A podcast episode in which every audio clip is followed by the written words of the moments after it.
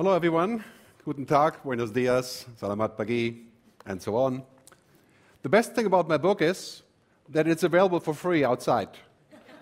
So we're having a signing session later on at the IoT, what is that place? The IoT Lounge. You know, I'll be sitting there, you know, waiting for you to come by to please relieve me of a copy.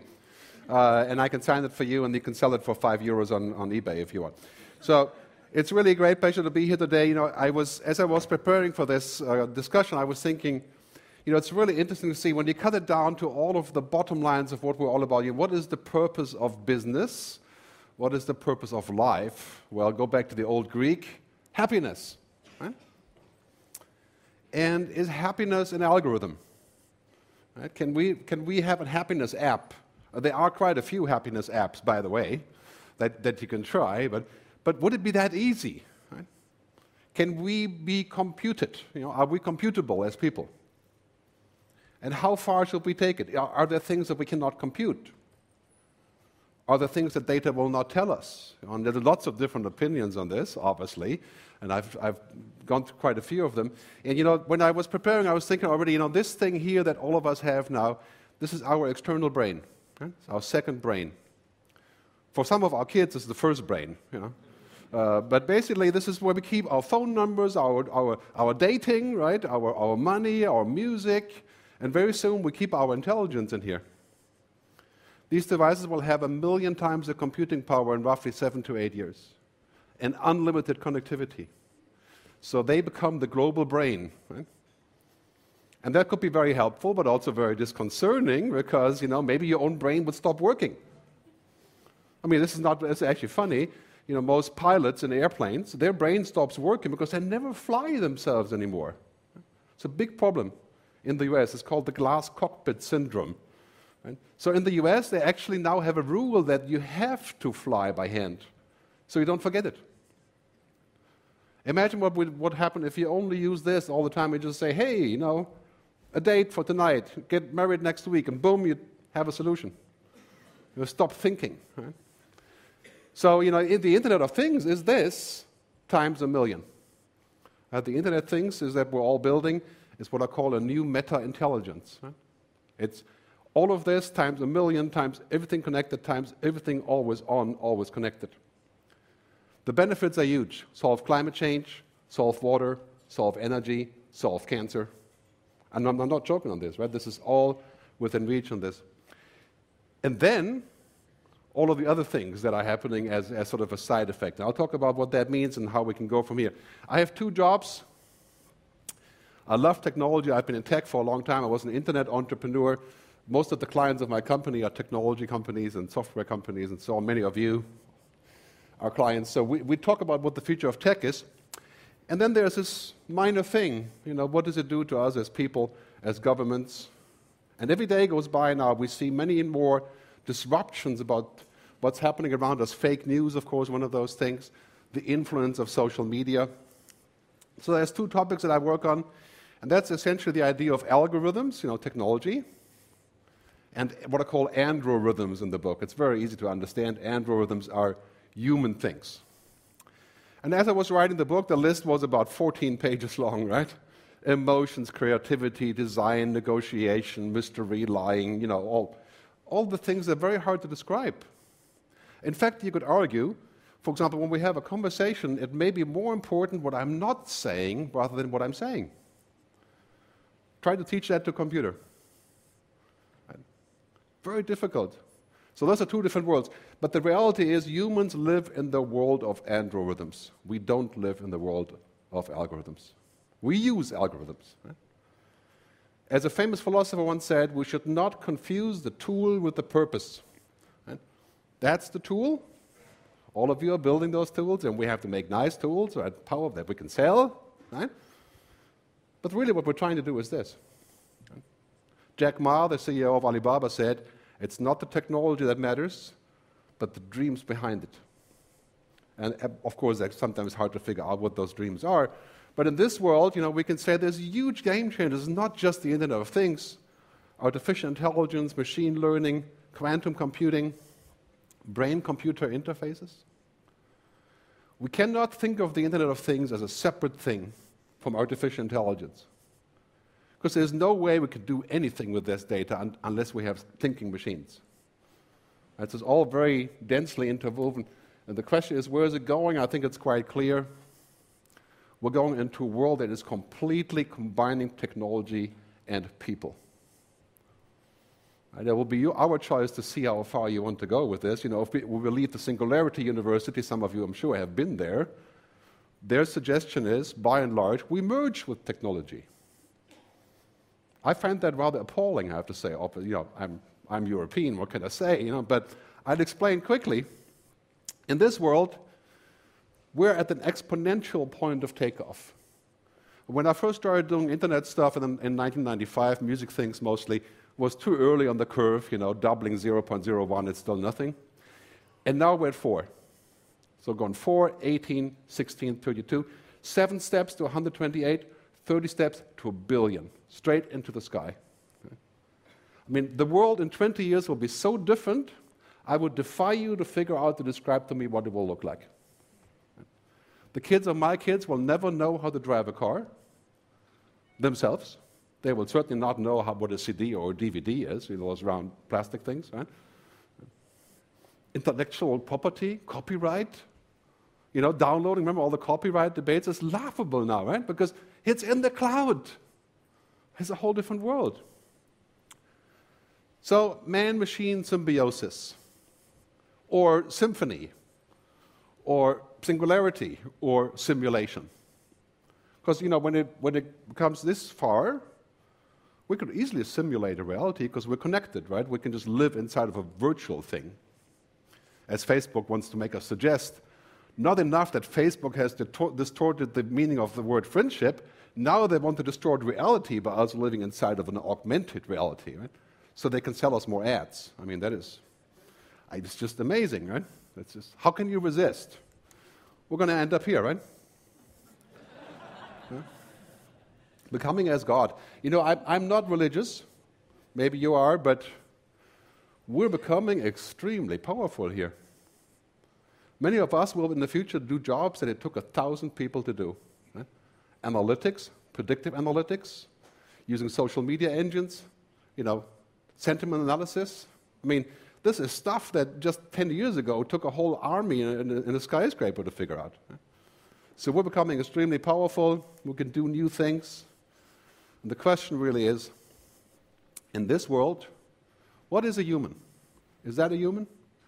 Are we just fancy machine? Well, I have lots of opinions on this. I wouldn't be asking otherwise. But how computable are we? And are there things that we can't find here when we're computing? Our external brain, we know what's happening, of course. Every single company around the world, including most of those in the room here, are investing serious amount of money in artificial intelligence, right? In building a brain. In fact, the Google project is called the Global Brain. The attempt is to build a brain. So Facebook, in fact, has a brain of 2 billion people. That's us, right? Inside that brain, and they can use that to think. And the next step, of course, is this, right? We already are adoring our technology. We're praying at the altar of technology. And I should be talking because, you know, I'm obsessed with the mobile phone. Ask my kids. Right? But that's a little bit harmless. You know, we laugh about this. You know, we wake up at 4 a.m. and set off a tweet or something, you know. Or, you know, instead of dating, we just Tinder and we get to the result in 20 minutes. But, you know, that's amazing, but it's not really destructive to society. Right? But imagine if this phenomena becomes exponentially powerful in 10 years, and we're talking about several thousand times as big, could we even exist without the internet? Would we want to get up if we can't connect with our digital cortex? And these are, you know, scientific questions, but connectivity is a religion. The mobile phones are the new cigarettes. So that's basically a way for us to say, now this is not even the beginning, right? On the scale of 1 to 100, we're 5 with all that stuff. Because now we have our friend Elon, who's going to make trillions building a neural lace, right? Which connects our layers of our neocortex to a digital cortex. I mean, that must be the biggest business ever invented, is to reduce humanity and put technology in its place. I mean, it sounds like a winning proposition, but where is this going? I jokingly call this a sofalarity. No, not the singularity, but the sofalarity. Because we don't need a body anymore. We can just sit on the couch and remotely control the life around us. In fact, as Ray Kurzweil has suggested, we can just have a head. We'll just keep the head. Everything else can go. Right? So that's kind of a disembodiment. But what's happening already today, you know, of course, we're shifting to voice control now. This is a natural user interface. It does not require computing. We speak to machines. Headline of most of the companies that are making those boxes, like Amazon Echo, Google, and many others, speak to the computer like a friend. Well, you can imagine where this could be going. I'm not going to touch on that, but right? A rapid shift towards kind of interfaces like Amazon Echo, where you know the Echo knows you better than your wife and says, "No, no, no, no, that's not going to happen because you know I." Right? So it's you know, it's really amazingly convenient, but it's also kind of weird, right? It's a cultural question. I think 6 or 8 million Americans already have the Echo.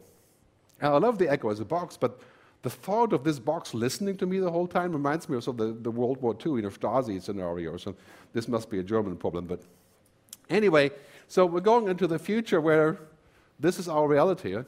And the Internet of Things is just one piece of this. It's an AI that says, you know, I got this suggestion, like you can do that, you can, you know. And, of course, you can save energy, you can reduce crime. But let me ask you this. Would you rather have the politician, not this politician, we're not going to talk about that, right? Would you rather have politicians be in artificial intelligence because they would never make a mistake? Well, yeah, is it human to make mistakes, or is it machines don't make mistakes? Well, allegedly, right? Is it heaven or is it hell? Well, it's, of course, like all technology, can be hell, can be heaven. It's up to us to figure it out. Nuclear energy, in theory, you can make power plants or you can build bombs. 99.4% right? The same material, except for the uranium. Right?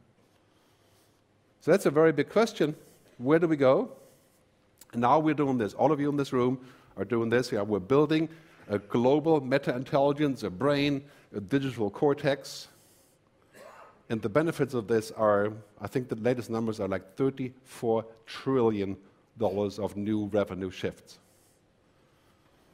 I mean, you heard about the blockchain this morning, it's just part of this.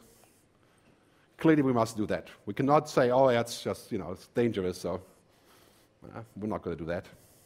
So we have to think about, you know, what happens here in this new way of looking at things, and what is the next thing? And basically, we're going into a future of what are called cognified machines.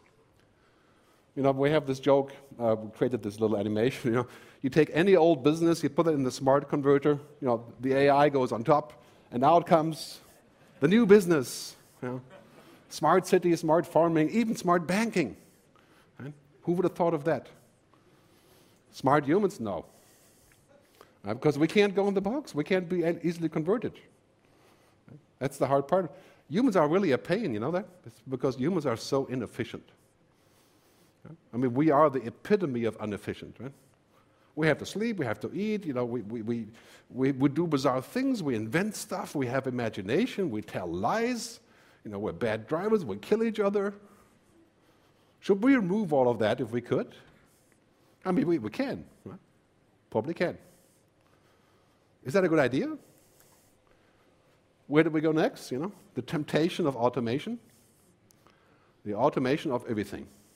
You know, it used to be in the music business where I worked, the digitization of everything, and now it's the automation of everything. You know, every company you work with, and there's hundreds of companies, all one top objective, fire as many people as possible using technology. Well, every company has the concern. Of course, you know, people are expensive, right? They're inefficient, so they're expensive, and they complain even, right? Have their own ideas. So the impact of AI and automation will have vastly more challenges than globalization. I mean, this is the real challenge. What do we do then? Is it automating our jobs or just tasks? I think the silver lining here is computers will always take tasks and jobs, you know, basically things that we have to do, but they will not take things that is about us, and I'll explain in a second what I mean with this. But the challenge is really this. Technology is morally neutral, says William Gibson, until we apply it. And we apply it everywhere, literally everywhere. Human genome changing, right? The possibility of changing my genes to not have diabetes or cancer, to live to be 150 years old. In Silicon Valley, Human Longevity Inc., you may have heard about the company. It sounds like science fiction, already exists, right? The end of dying. Well, that's fantastic, right? Who needs to die? Who wants to die? But anyway, this is moral, these are moral questions. Of course, we don't know what those morals are because they're completely different. So we have social contracts, we have codes of behavior, we have ethics, hard to define, we have laws and regulations. And I would submit to you, if we go on this exponential trip on technology and we're going to go straight into the sky, if we don't find a way to balance the two, we're going to come to a point where it's kind of, you know, we'll have a lot of this, and then all of a sudden we have this growing into a huge thing that's out of control. Not just AI, but just how we change. And I'll give you some examples on that shortly. My colleague Luciano Floridi, who is an AI researcher, said something very important. Just the other day he says, algorithms outperform human intelligence when it is not about the human stuff. And there's a long list, you know, understanding mental states, intentions, interpretations, you know, ephemeral stuff, beliefs. So it's very important. We can use Google Maps. If it fails, you know, not a big deal. We can book our stuff on Airbnb. We can even have pilots fly. You know, there's lots of proposals to do away with the pilots now, because it is possible, right? Allegedly. But then we get this, right? The latest incident on United. If you should be so unlucky to fly with United, you know what I'm saying, 3 weeks ago, right, where a patient was beaten. A passenger was beaten. Yeah, because the computer said 4 people have to go. And the computer said, we've got $850 for them to change their mind, and not more. And people at the gate couldn't do anything about it. Right? The computer decided this. The computer decided to go ahead and then say that there's lottery, and there's a limit, and so on. And the end result, board as a doctor, leave as a patient. Right? That's the Vietnamese guy who was beaten there. So you remember that story. So that's kind of a side note on what could happen when technology goes wrong. So the biggest challenge in our society is not that technology will come and kill us. You know, forget all the stuff you hear in Hollywood and the robots and Ex Machina, right? That is a long time away. I think that may be the case in 100 years or so, but beyond our horizon, because these machines are pretty stupid, and they are definitely not human in that sense. The biggest thing is that we become like them, that we may start using technology where we shouldn't. And that is a key question of what do we automate, what do we not, because we live like this. I mean, that's an interesting realization when the world is actually not as logical as we always make it out to be, right? Because Daniel Kahneman, world-winning psychologist, says, award-winning Nobel Prize, I think, he says, cognition is embodied. We think with the body, not the brain. Now, if you remember the movie Her, you seen the movie Her, right? You know, the problem was, in the end, the guy found out that she's having sex with 3,850 other people at the same time because she didn't have a body, right? It's possible. Right? We don't. We have a body, right? We actually think differently. We think in a much more holistic way. So I'm going to propose another definition of artificial intelligence, which is relevant, of course, to the IoT. Quite simple. We have these intelligences, social intelligence. Some of us have that. Right? Emotional intelligence. Hard to define what that is, emotions, intellectual intelligence, and then we have this, right? We have artificial. This is a new kind of intelligence, and this is how we should look at it. It's not at all the same like ours. Intelligent machines are not thinking like we are thinking. Right?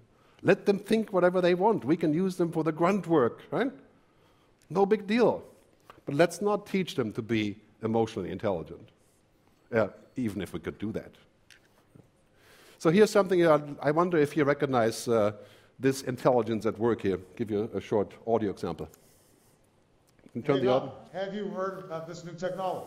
Are you speaking about this new algorithm to copy voices? Yes, it is developed by a startup called Lyrebird. This is huge. They can make us say anything now, really anything. The good news is that they will offer the technology to anyone. This is huge. How does their technology work? Hey guys, I think that they use deep learning and artificial neural networks. Well, this is not Obama and Trump and Hillary, but it's an AI that speaks like them. And I know you can tell it's not actually that good. It's pretty close. Give it 2 years and it's achieved. Over. AI can do that and speak like my wife, for example.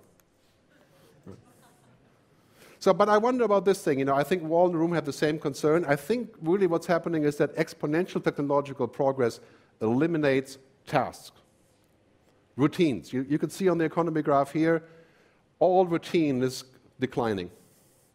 So it's not so much about our job, it's about how we do our job and which job we do. So if your job is all about routine and tasks, of course it'll be gone, you know, like a checkout person at the supermarket.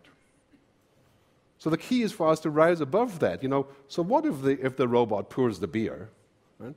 The robot is not going to have a conversation at the bar with somebody. That's not going to be replaced. So it's about the EQ, the IQ, all the stuff that we can combine. These are the top skills in just 5 years, huh? Critical thinking, creativity, emotional intelligence. And that is the talent we need. We don't just need great engineers and programmers, we need great humans.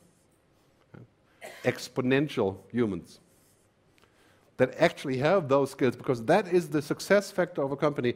You know, I've observed in 15 years of doing this, the number one factor in success is not technology. If you have bad technology, you won't be successful, right? But number one factor is culture, backed up by great technology. I mean, that is obvious to a lot of people, right? But we should look at it from this way. So really, in this world, you know, data is the new oil. You've heard that many times. It's finally true. You see the graph here. In the old days, you know, oil companies and banks, most powerful companies of the world. That's the past. Oil companies are toast pretty soon, right? You know, they switch to solar energy, so they're all trying to jump ship. Obama's pipeline will never, ever be used because nobody's going to want the gas in it, right? And this is the future. Right? Technology platforms, data. But if data is the new oil that feeds the IoT, do we need environmental protection? Nobody likes protection. Right? I mean, clearly, that's a shocking word, just like responsibility. Right? But I'm not talking about greenwashing here or any such thing. I'm talking about if data is the oil and we're making trillions a year with data, do we need a protection that says there's something that is beyond data? Do we need that? Do we need an EPA for humanity? This is a big question, because we may end up here otherwise. You know, unprotected growth of data mining. And this has been referred to in the oil business as externality.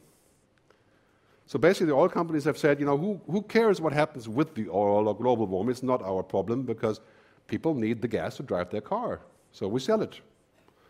Just like in the US, people say, well, people need guns to defend themselves, so it's not our problem if they kill each other. It's their problem. Well, let me say, we can't do this with the IoT.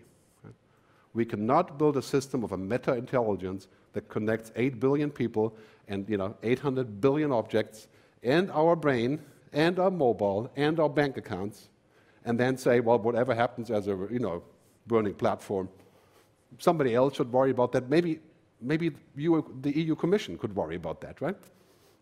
That's not going to be that easy. I think we need to come to a place where we look at business like this. Complete overlap of technology, humanity, organization, being on the same page. And this is, I think this is really about figuring out what is the future value of a company. Great graph here from Accenture that talks about why we're doing this. Right? We can find a way to regulate the issues and address them together. We don't actually need the government for that if we do this. Well, of course, we're always going to need the government for something, right, to look at this. But these kind of side effects, for example, de-skilling, right?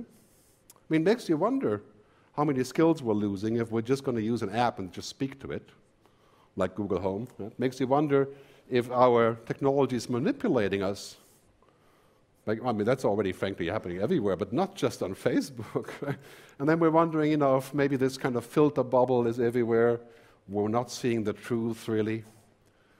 And where everything becomes a medium, even our sex life and our kids.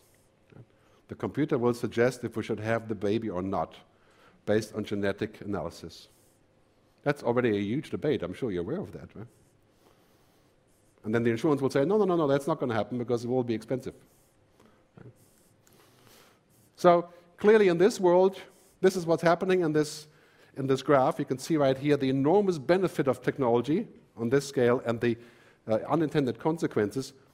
Artificial intelligence, robotics, and the Internet of Things are right in the top corner. Right? Very powerful, potentially very difficult. Huge unintended consequences, AI clearly. Right? So this is a question I have for you. Would you agree that we have an ethical imperative? Or are you going to argue that these are externalities and somebody else can mop them up? Right? Well, the argument would be fair, right? I'm not saying we shouldn't make the argument. But should we have that to harness the power to serve the collective good, which everybody in Silicon Valley talks about the collective good, but you know what happens when Mark Zuckerberg writes his manifesto? He says, oh man, I've created a monster. There's nothing you can do. So that's something that we have to think about, you know, where is this going? Huh? Who has control and ultimately, who's mission control for humanity? Who's controlling what we do, where the data is, what the rules are? Well, right now that is Silicon Valley. I mean, it's obvious, right? So lucky us, but you know, this is an interesting question. Microsoft started having servers in Germany for that reason, to move the mission control to Europe, right? So, and then we have inequality. I mean, all of you know, of course, but reading on that has been plenty lately. Technology has increased inequality. Look at this graph here, and at what's happening here. You can see the country with the most IoT devices, Korea, Switzerland, US, the rich countries. Will African countries have the Internet of Things? Will it be possible for them to actually do this? Looking at this graph, it's going to get worse. And clearly, sorry, just a second here. Getting too excited and...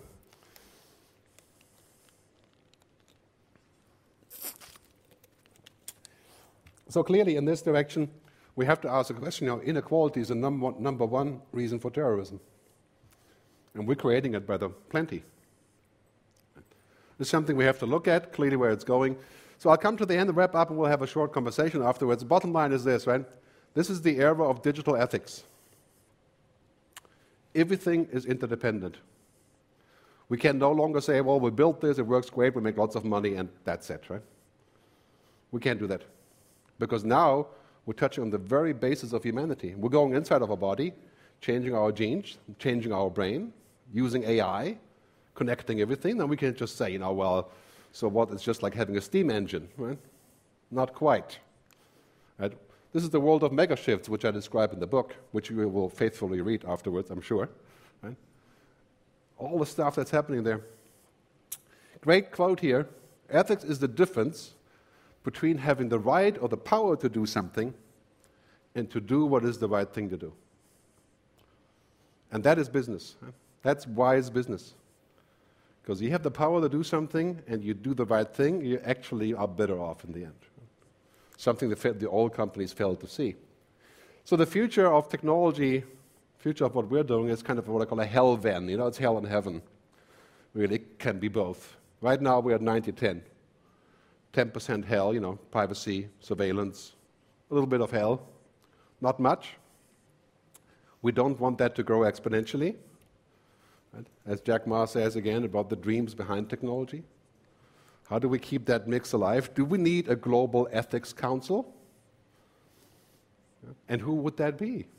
Would we even agree on the ethics that we have? I mean, we would agree on bottom line ethics like a machine should not kill people without human supervision. I think if we took a vote on that, everybody would, except for the people who make the machine, you know, we would agree on that. And there are people who make that machine. So let me say a final thing. Technology is often confused with the utter tool of optimization and efficiency. This is totally wrong. What we're doing here with the Internet of Things is not about efficiency. That's just a side effect. The CFO likes it, right? We should never put efficiency over humanity. The purpose of what we're doing is to create human value. Relationships, trust, added value, meaning, purpose, general improvement. And efficiency is one of those things that we use for money. You know, that's a good thing, but it's not the final destination. Very important to keep that in mind. Okay? The Asilomar Principles, I won't have the time to go through this. You should read them yourself, The Future of Life. They apply very well to IoT. Right? Human values, shared benefits, ecosystem thinking, responsibility. Absolutely crucial for us to go in that direction to understand what we're trying to do here. And I think that your position, whatever company you're with, on this issue is the number one issue of success in the future. What is your position on the man-machine polarization? How much are you on team robot or team human, as it's been called? Right? There's been a term cooking for this. But you know, if you make robots, of course you're on team robot, right? But you can still be on team human and make robots, obviously. Well, difficult question. I think this is obviously something we have to define and think about where this is going. So I think it's important that we have to invest as much in humanity as we're investing in technology. And I don't mean humanity in the sense of writing artworks or books, right? The people you hire have to be exponential humans to be successful in this future, right? Not just great tech people. Not just the left brain, because that's really what we need. I mean, in 5 years, computers will program computers. In 10 years, we have AI scientists. We already have them. Will they replace scientists? Not really, but they'll do a lot of the grunt work, right?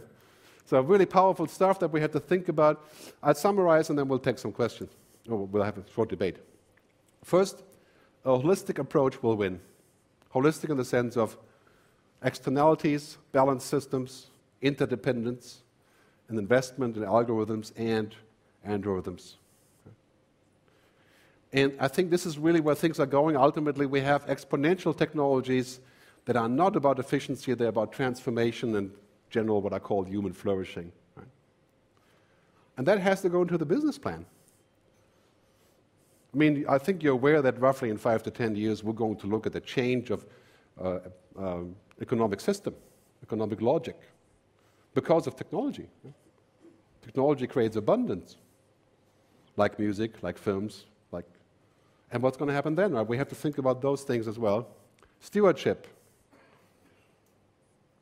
I mean, this is a wide open position. All of you having stewardship and saying this is the future where proaction can meet precaution.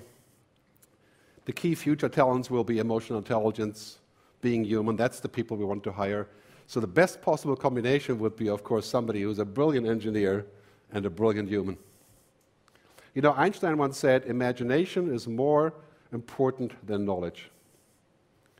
I think that was very easy to say for Einstein, considering that he had a lot of knowledge. You know, of course you have to have knowledge. Right? But in the future, knowledge is kind of a thing. You know, a lot of computers will have knowledge. I mean, binary knowledge, which is really not much, right? But they will have knowledge that they can read 2 million books in a minute. Well, that's a kind of knowledge that we can't really compete with. So we need to seriously consider a global mission control. We can't just leave this issue hanging up there and saying, you know, well, it will self-regulate. It will not.